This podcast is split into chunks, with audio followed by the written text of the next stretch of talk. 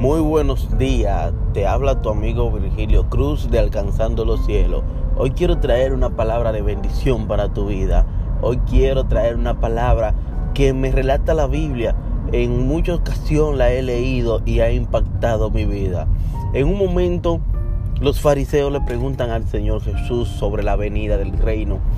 Y Jesús le dice que no habrá ni un antes ni un después para la venida del reino que la venida del reino llegará como cuando, como cuando Noel, que las personas se echaban en casamiento, las personas se, se, emborrachaban, las personas estaban celebrando cumpleaños, fiesta, y de repente entró Noé al arca y llegó el diluvio.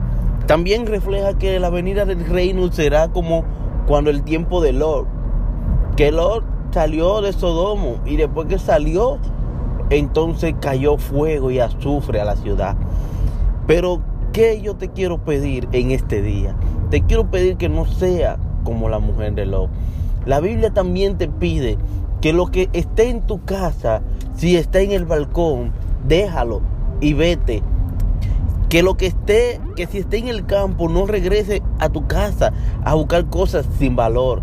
Sigue hacia adelante, no mire hacia atrás. La mujer de Lot se convirtió en estatua de sal por intentar regresar a buscar lo que estaba perdido. No podemos regresar atrás. Hoy es un día en el cual el Señor nos dice, camina hacia adelante, camina sin, sin detenerte, camina porque en el frente tuyo es que está la gran bendición. Entonces hoy yo quiero decirte que no mire hacia atrás. Mantente caminando activo hacia adelante, solamente mirando hacia el Señor Jesucristo. Y ahí encontrará la bendición, ahí encontrará la paz, ahí encontrará el amor, que es lo más importante. Amar. Entonces descubrirá que el reino de los cielos está en tu corazón.